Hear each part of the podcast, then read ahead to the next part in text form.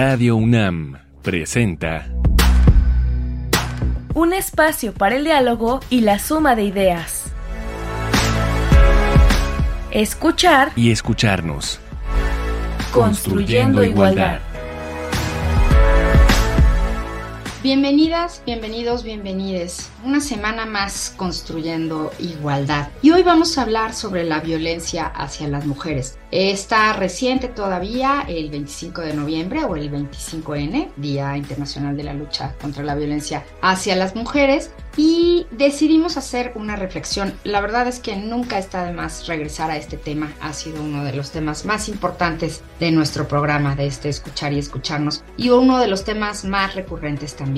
Entonces hoy vamos a platicar de nuevo sobre violencia hacia las mujeres. Invitamos a la psicóloga Denise Cabrera Hidalgo. Denise, bienvenida. Hola, ¿qué tal? Mucho gusto.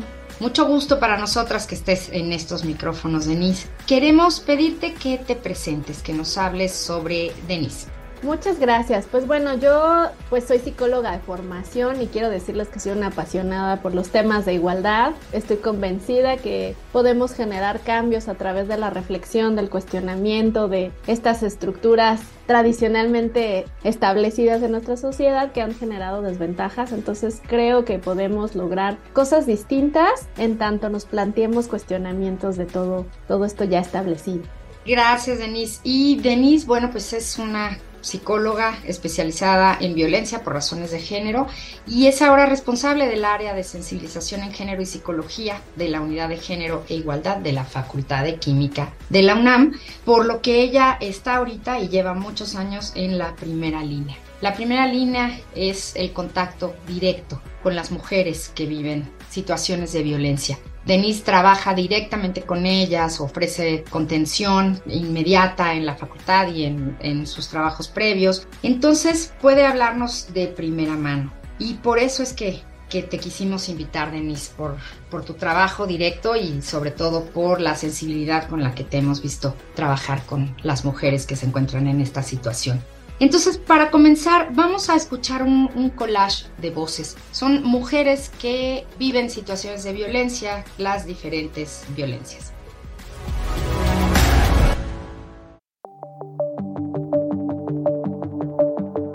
Respecto que si he recibido violencia económica, sí, sí la he recibido por parte de mi expareja al retirarme la pensión alimentaria de mi hija. La discriminación que yo viví sobre mi género fue el hecho de no poder vestirme como yo quisiera o como me hiciera sentir cómoda, ya que para los demás no era bien visto. Yo estuve en una relación algunos años y en la cual sufrí violencia familiar. Golpes solamente hubo una sola ocasión. En mi experiencia, ser reconocida en mi labor, pues no fue tan fácil. La gente que me tocó como jefes, evidentemente varones, no es tan sencillo que reconozcan tu labor, tu experiencia, tu conocimiento y además que ese reconocimiento se refleje en una promoción o en un mejor puesto. Me presento como una mujer que ha vivido diferentes tipos de violencia.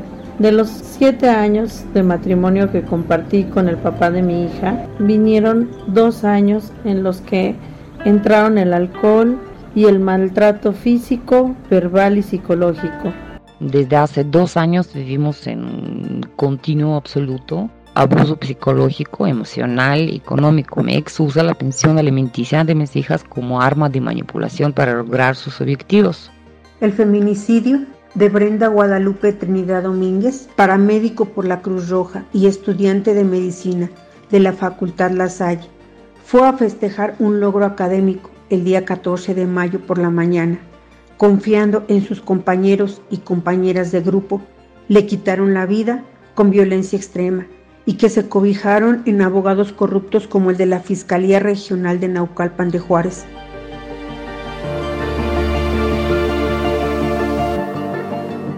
Bueno, pues ya, ya escuchamos diferentes situaciones, diferentes vidas, diferentes historias. Pero, Denise, ¿qué violencias viven las mujeres? Pues sí, las mujeres vivimos partiendo desde el simple hecho de ser mujeres, diferentes violencias, la violencia por razones de género, y tiene que ver con una estructura social y cultural en donde vamos desafiando estas normas sociales estereotipadas, es decir, estas construcciones sociales, culturales de lo que han sido atribuidas, asignadas a nuestro sexo para precisamente tener que cubrir cierto rol. Pero desafortunadamente, pues provienen de un sistema patriarcal y que lleva a la invisibilización, a la subordinación, a la discriminación, pero sobre todo pues a la perpetuación del control y sometimiento eh, a las mujeres, ¿no? Al, a esa posición subordinada de las mujeres. Eh, esas son las diferentes violencias que vamos viviendo a lo largo, que se van manifestando en diferentes tipos y también en diferentes lugares en donde nos vamos relacionando. Y si hablamos de los tipos, nunca está de más repasarlos, los hemos hablado muchísimas veces, pero es algo que tenemos que seguir hablando, mencionando, porque a veces no identificamos en la situación en la que estamos, ¿no? Pareciera normalizada, pareciera que así son las cosas siempre. Entonces, ¿cuáles son estos tipos de violencia y en dónde se dan?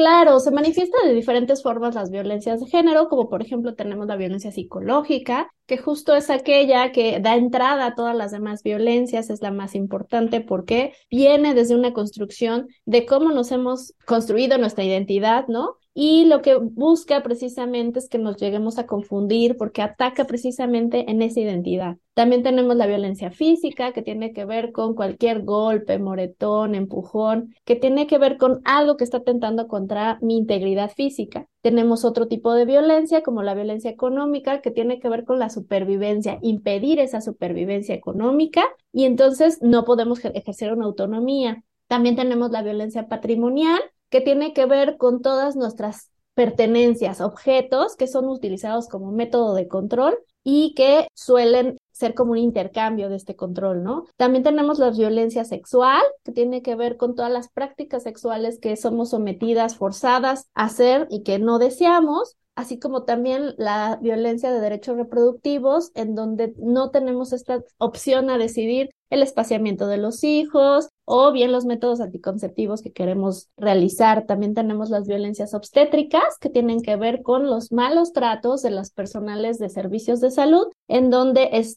antes, durante y después del trabajo de parto. Y también tenemos la violencia digital que tiene que ver con, pues ya colocar material sin mi consentimiento en redes sociales y bueno, la peor de las violencias, la más extrema, tiene que ver con el feminicidio, ¿no? Ya es un asesinato por el simple hecho de ser mujer. Estas violencias se van desarrollando en diferentes ámbitos de relación, como por ejemplo cuando nos relacionamos al interior de la familia, ¿no? Ahí están todas las relaciones de poder así como también dentro de una pareja, por ejemplo en el noviazgo, tenemos también cuando estamos en el ámbito laboral, trabajando, en el ámbito docente, en el ámbito escolar, también en la comunitaria que tiene que ver con el medio en el que nos desarrollamos en, las calles, también tenemos la violencia política, la violencia mediática, y como les decía hace ratito, pues en la parte de las redes sociales, ¿no? La digital, que tiene que ver con estar relacionándonos con diferentes personas en diferentes lugares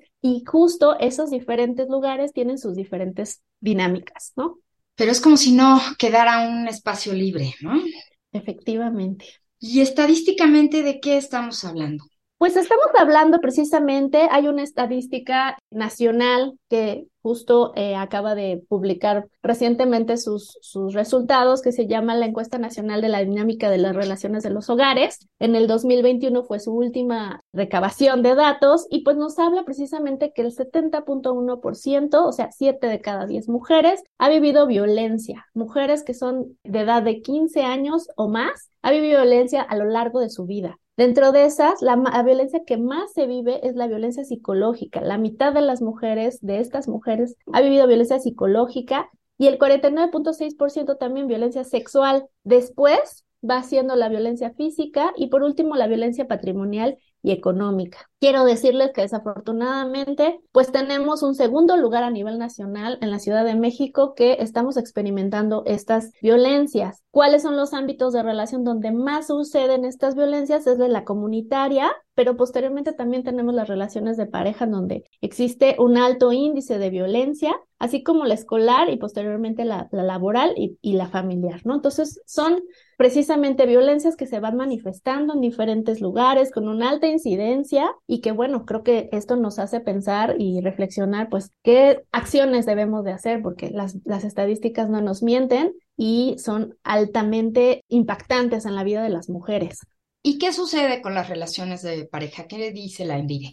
Pues fíjate que eh, sucede precisamente que descubren que las relaciones de pareja pues suelen tener en su mayor medida violencia psicológica. Esto quiere decir, bueno, un control y un sometimiento claro, que de ahí deriva en otras violencias, como tenemos en segundo lugar, también se ha detectado la violencia económica patrimonial, esta necesidad de dependencia económica y, como les decía hace rato, los métodos de control, así como después tenemos en tercer lugar violencia física y por último violencia sexual. Tenemos todas las violencias presentes en las relaciones de pareja que van pues impactando trascendentalmente la vida de las mujeres, ¿no? ¿Y dónde se puede ver esta encuesta? Sería importante, ¿no? Revisarla y conocer un poco más. Claro, esta encuesta la aplicó el INEGI y justamente ustedes pueden localizarla en el en el buscador de, su web, nada más la colocan así, Encuesta Nacional de Dinámica de las Relaciones en los Hogares 2021 y con mucho gusto ahí van a encontrar pues todas las estadísticas importantes, así como también incluso su metodología y algunas otras situaciones. En este año, en esta nueva eh, última edición, ya colocaron también pues otros elementos que antes no existían, como por ejemplo visibilizar la violencia contra las mujeres con discapacidad, la violencia contra las mujeres con habla de lengua indígena o que se considera con indígenas, así como también violencias en las infancias y violencias en mujeres adultas mayores. Entonces, tienen otros nuevos rubros que ya no se contemplaban previamente, pero ahorita se están observando.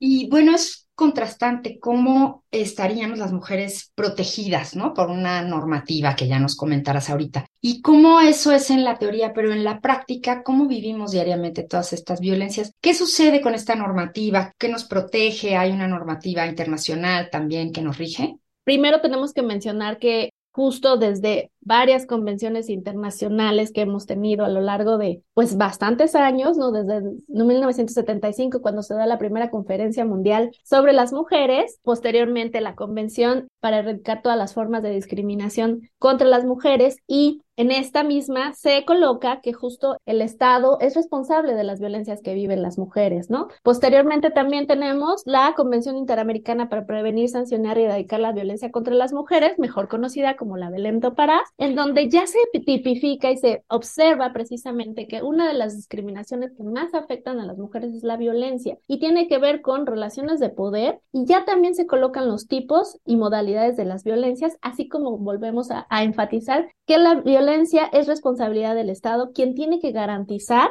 respetar, proteger y promover los derechos humanos de las mujeres, especialmente el derecho a una vida libre de violencia. De ahí posteriormente nos vamos al México al pertenecer a estos tratados internacionales puede colocar la normatividad nacional generando nuevas leyes dentro de México, como en el 2007, que se genera la Ley General de Acceso a las Mujeres a una Vida Libre de Violencia y que su objetivo va a ser precisamente coordinar gubernamentalmente la atención, políticas públicas a todo lo que tiene que ver con violencias de género. También la Ley General de la Igualdad entre Mujeres y Hombres, la Ley General de Víctimas, en donde ya se especifica cómo debe de ser esta atención. De ahí todas estas normatividades se van bajando precisamente a lo institucional y a lo local. Por ejemplo, en este caso, tenemos en la Universidad Nacional Autónoma de México, recientemente se publicó el protocolo para la atención integral de casos de violencia por razones de género en la Universidad Nacional Autónoma de México, que nos ayuda precisamente a ubicar cuáles son los mecanismos y procedimientos adecuados para que las personas que llegan a tener una situación de violencia sean atendidos con calidad, calidez, prontitud, debida diligencia, etcétera, etcétera. Entonces, esta normatividad es indispensable para eh, generar actuaciones que sean caminen hacia esta sociedad igualitaria, armónica y donde sea más justa la vida de las mujeres. Y por lo tanto hay que buscarla y hay que conocerla. es nuestro, nuestro derecho. Pues vamos a nuestra propuesta musical. Hoy vamos a escuchar la canción de Los Límites de Mariel Mariel y Lido Pimienta. Lido Pimienta es una cantautora colombo-canadiense. Su música incorpora una gran variedad de elementos, influyendo estilos musicales indígenas y afrocolombianos. Por su parte, Mariel Mariel es una cantante independiente y feminista chilena. Representante del género pop urbano llamado Flow Latino, gran parte de su carrera se ha desarrollado en México. Esta canción de Los Límites que les presentamos a continuación es una canción con una historia y recorrido por muchos escenarios en voz de Mariel Mariel durante los últimos años y se trata de un ritual energético en sus conciertos. Lleva el poder de ser un canal para sanar historias de abusos y relaciones tóxicas tanto en ella como en sus audiencias. Esperemos sea así de sanadora. De Los Límites. Me dijo mi madre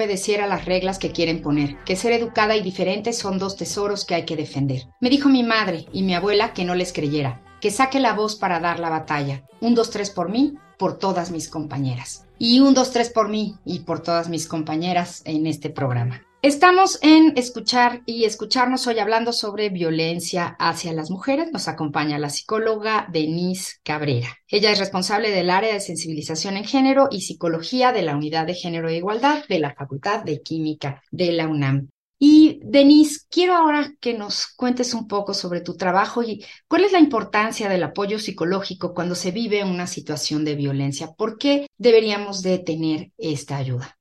Sí, claro, pues bueno, una de las situaciones muy importantes que contempla la normatividad que estábamos hablando previamente es la atención, ¿no? La atención especializada a personas en situación de violencia. ¿A qué me refiero esto? Pues que sea una atención de calidad, de calidez, pero sobre todo permeada por la perspectiva de género. En esto me refiero a diferentes servicios, desde el médico, psicológico, jurídico, social, pero sobre todo, pues hablando específicamente del, del apoyo psicológico, es indispensable esta mirada, este enfoque crítico que nos lleve precisamente a observar las relaciones de poder que existe y sobre todo entender que la mujer o las mujeres estamos en un contexto social y cultural que nos lleva pues un costo pues en la salud mental, ¿no? Que no es precisamente generar una patología, sino más bien entender que provenimos de este contexto donde hay relaciones de poder, subordinación, que nos lleva precisamente a afectarnos en general en toda nuestra construcción. ¿En qué se basa? Pues precisamente hay un impacto bastante importante de la violencia, desde síndromes importantes como por ejemplo la indefensión aprendida, el síndrome de la mujer maltratada, el síndrome de Estocolmo o un estrés postraumático de, de las situaciones que han vivido. Todo esto va generando diferentes dinámicas y diferentes afectaciones que pueden llegar precisamente hasta una despersonalización, ¿no? Hasta llegar a una posibilidad, imposibilidad, perdón, de poder tomar decisiones y sobre todo de salir de los ciclos de violencia. Por tanto, es indispensable tener un proceso terapéutico acompañado, especializado, desde este enfoque de perspectiva de género, igualdad, derechos humanos, para que el objetivo principal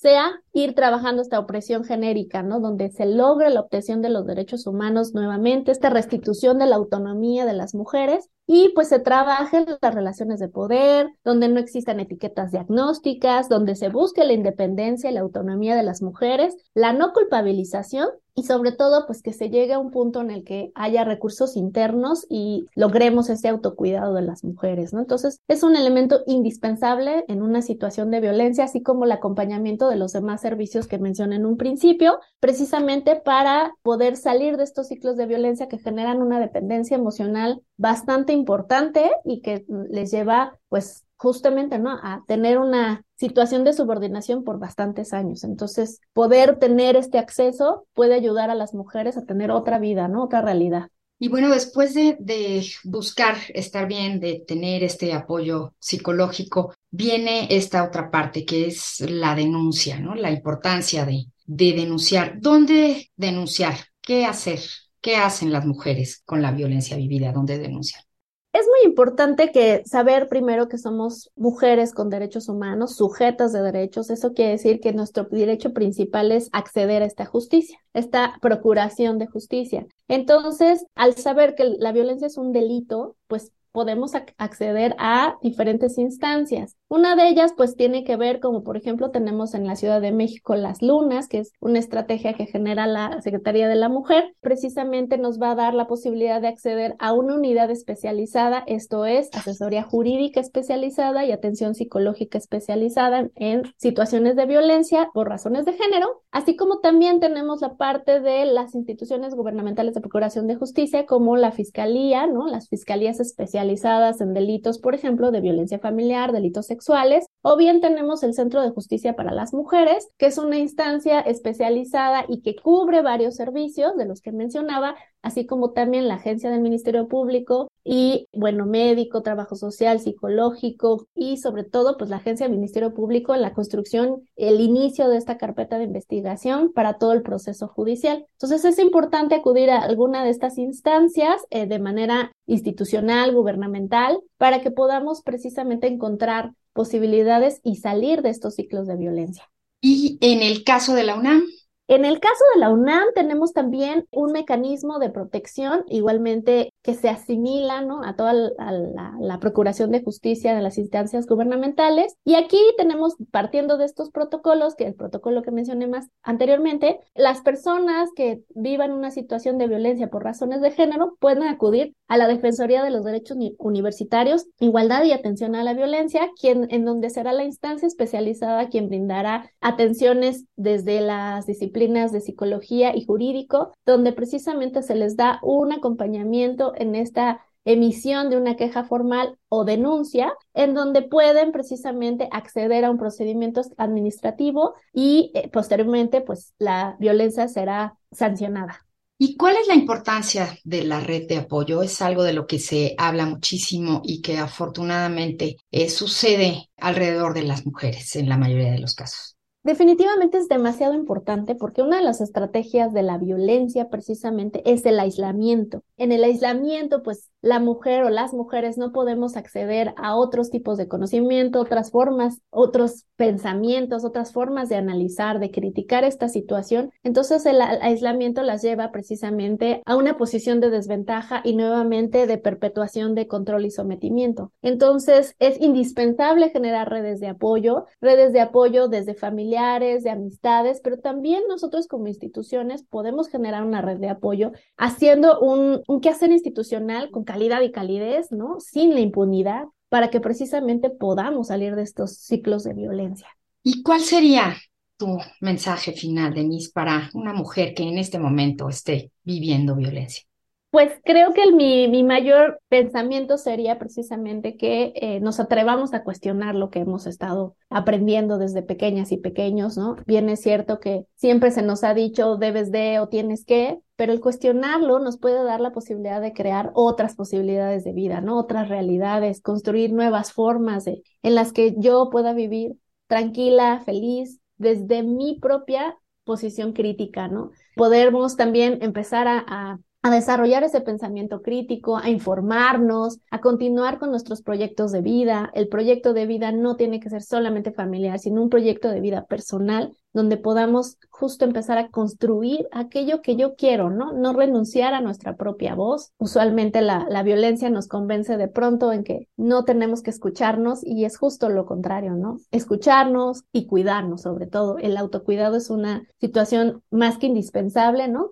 Después de un sistema que nos ha enseñado precisamente a transgredir, ¿no? A, precisamente a no cuidarnos porque es una transgresión en este control. Entonces creo que es muy indispensable que generemos estos pensamientos críticos y nos demos la oportunidad de escucharnos. ¿Y qué dirías finalmente a las personas que están cerca de alguien que está viviendo una situación de violencia? Porque a veces es una situación difícil, ¿no? Acompañar a una persona en esta situación. En definitiva, creo que todas nos podemos dar cuenta de pronto de cuando tenemos una amiga, compañera, familiar que está viviendo una situación de violencia. Yo les quiero decir que definitivamente el estar en un ciclo de violencia es una situación muy difícil. No es fácil salir de estas relaciones, toda vez que pues tenemos todo un sistema que lo avala y que sobre todo no solo eso, sino también nosotras nos hemos construido desde esa posición. Entonces, pues, ¿qué podemos hacer? Pues acercar la información siempre a esta persona, ¿no? Como visibilizar qué es violencia, cuáles son los tipos, cómo funciona y estar cuando ella lo necesite. Habrá muchos intentos cuando ella quiera empezar a salir y al mismo tiempo puede ser que regrese por este mismo ciclo de violencia, pero esta persistencia, este apoyo incondicional de ven cuando, cuando lo necesites, poco a poco la va a ir llevando a que precisamente salga de, este, de esta situación. No cerrar la puerta. No cerrar la puerta. Pues muchísimas gracias, Denise, por estar hoy aquí con nosotros, por hablarnos sobre la violencia hacia las mujeres. Y pues bueno, es una, una lucha y un esfuerzo de este programa. Siempre es un tema recurrente y que no soltaremos. No soltaremos hasta que lleguemos a estar sin violencia todas, todos los días. Pues esto fue escuchar y escucharnos y en la producción estuvimos Silvia Cruz Jiménez y Carmen Sumaya y aquí en los micrófonos María Amalia Fernández. Nos escuchamos la próxima semana.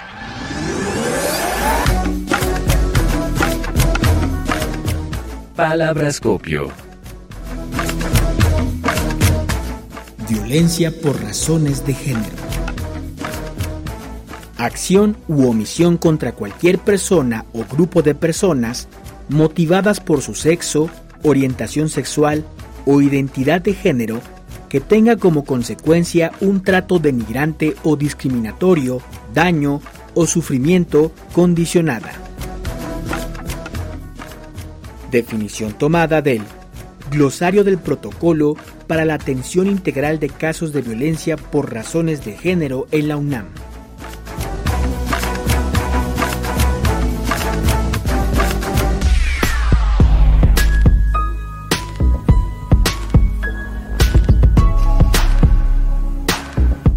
Radio UNAM presentó Escuchar y escucharnos. Construyendo igualdad. Para entendernos. Todos. Todas. Y todes.